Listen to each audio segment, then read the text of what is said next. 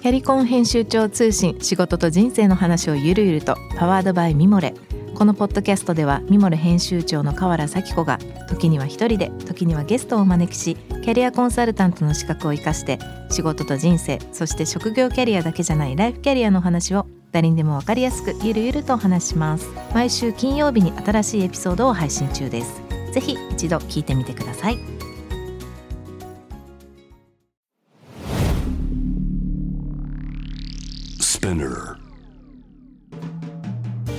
ナビゲーター中道大輔です。Vision to the Future with Forbes Japan このポッドキャストは物事人の魅力を引き出すことで日本のカルチャーの価値を再定義し世界と共有するコミュニティプログラムです。ショートコンテンツ Vision to the Future Stories と題して毎週水曜日金曜日日曜日に Forbes Japan よりピックアップしたニュースをお届けしております。今回はですね月曜日のゲストトークにも、え参加していただきました熊澤さんとともにお送りしたいと思います。今日ご紹介するトピックはですね今年の2022年11月13日にアップされました、え山中律子さんのトピックでしてこれオフィシャルコラミストの山中さんですね。イタリア産生ハムの輸入規制で築いた地域食材が持つ牽引力ということなんですがもうちょっとこれ僕もなんかあのまあうちの店の子から聞いてたんですがご存知の方多いと思いますけどイタリアの生ハムが日本に輸入ができなくなっていると。これはもともとまあイタリア北西部のピエモンテ州でアフリカ豚熱がまあ発生したことを受けてまあ日本側がこうまあ規制を始めたと。輸入禁止ということで、まあ、あれから10ヶ月、まあ、11月のタイミング10ヶ月もうそろそろ11ヶ月になるんですね。なのでそれまでに日本にあった在庫もそこをつき始めてるようだとまあそれはあのでまあ彼女のこのまああの記事を見ていただければあれなんですけど、まあ、それをいろんな料理をする上でスペイン産とかオーストリア産のに入れ替わっていろんなこと試してみたけどやっぱり違うよねっていう話がまあ前段にあります。まあそのこんだけイタリアの食材が日本でこうきちんと根を張っているっていうこともそうなんですけどそれによって実はものすごい困ってることがあるよねっていう話はまあ前半の方にあります。ただ僕この中で今日決定的に話したあのこの中で僕はなんでこの話をしたいかというとまあ彼女ももう二十数年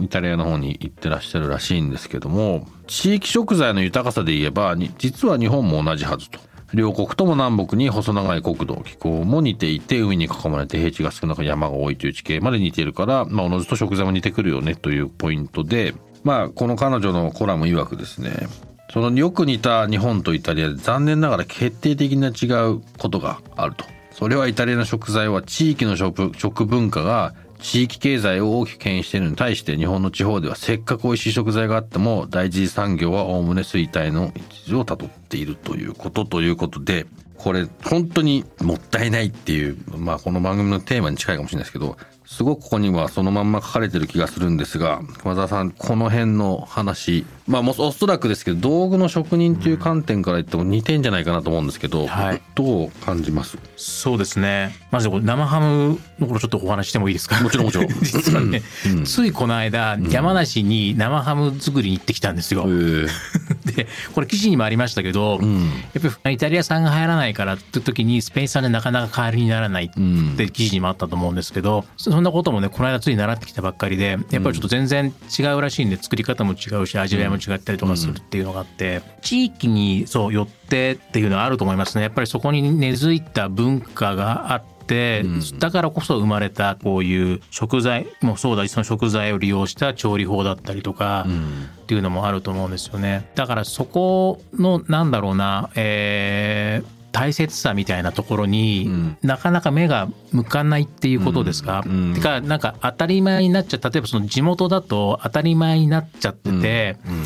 あのその価値に気づけなくなっちゃってるとか、うん。なこと言ってるうちにだんだんその文化自体も廃れていっちゃってうん。そうですね。あの感じってことなんですすかね。ごいこのこの前の番組のあの収録の時もおっしゃってましたけど結構じゃあ職人さんたちってもう仕事自体が辛くなってきてるじゃないですか、だから例えば僕も緑茶のブランドを作ったんですね。はい。でグリーンティーグリーンティーって世界中の8割9割はグリーンティーってまあいわゆる日本茶のことなんですけどでその8割9割は日本のじゃないんですよ。はい。みんな中国とか台湾とか。でで片や世界では抹茶がすごくはや流行り始めててみんな欲しがってる、はい。でも日本見ると全然その外見てないから全然出してない。で農家見るともうみんなペットボトルのお茶になってて今までの農家の作り方でもできないからもう300年以上十何代続いたおじいちゃんおばあちゃんとかもう息子とか孫とかにやらせらんないって言って、はいこのお茶を作るっていう農家のこれ一個の文化がなくなってるのに近いと思う、はい。同じようなことが多分あって職人さんたちにお金が回ってないんだと思うんですよね。だから結局やりたくても続けられない。今までもそうです。この前のお話でも話してましたけどその例えばずっとデフレが続いてるって、はい。で価値を提供してない価値を伝えてないからなんかいいものを安く作んなきゃいけないってこの勝手に勘違い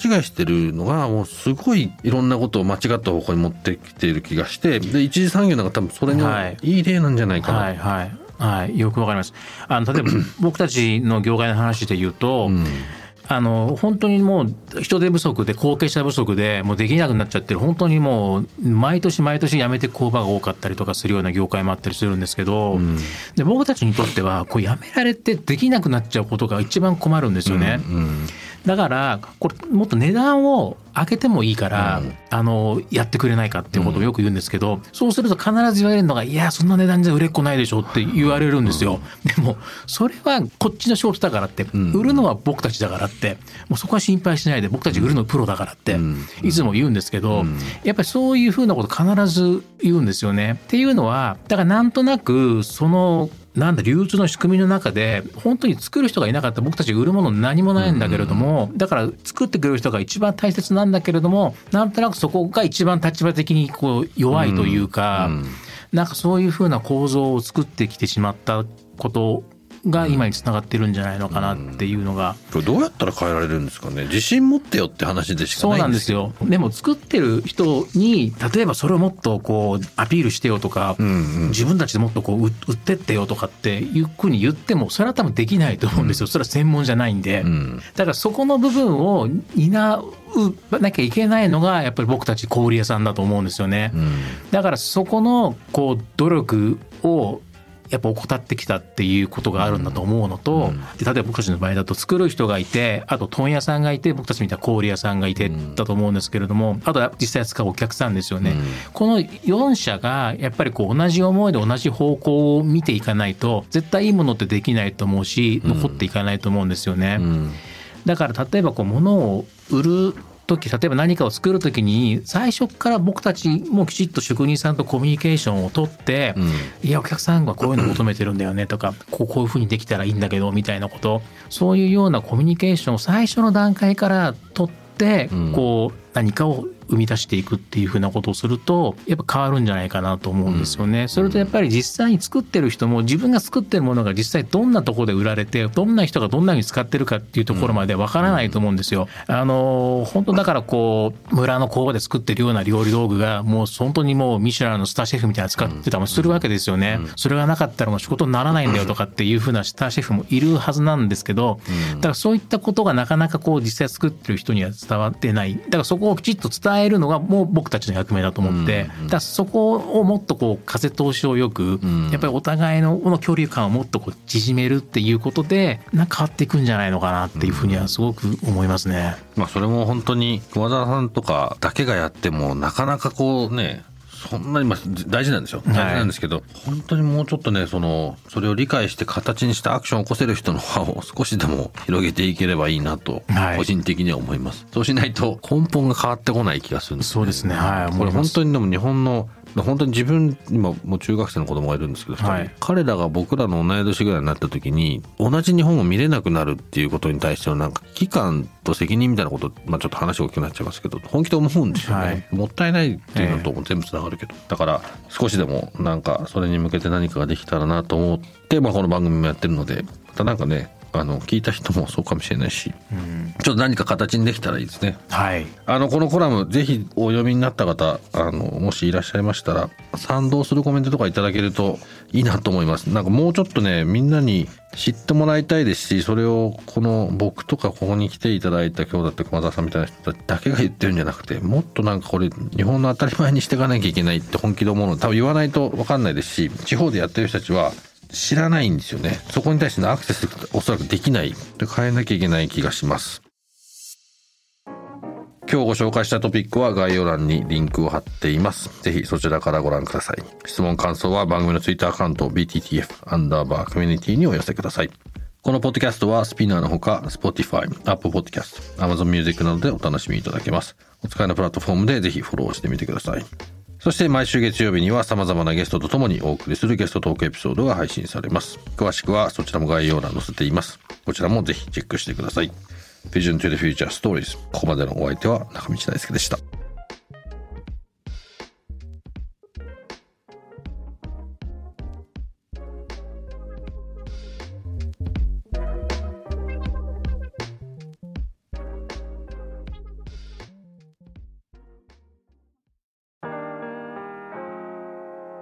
美容家の神崎めぐみと編集者の大森洋子でお届けする雑談ポッドキャスト「ウォンと私のお名前なんての?」ふと私って誰なんだ？と自分がぐらついてしまうそんなあなたと毎日を楽しくするサバイバル術を一緒に考えていきます。ボントは毎週水曜日朝5時に配信。ぜひお聞きのプラットフォームでフォローしてください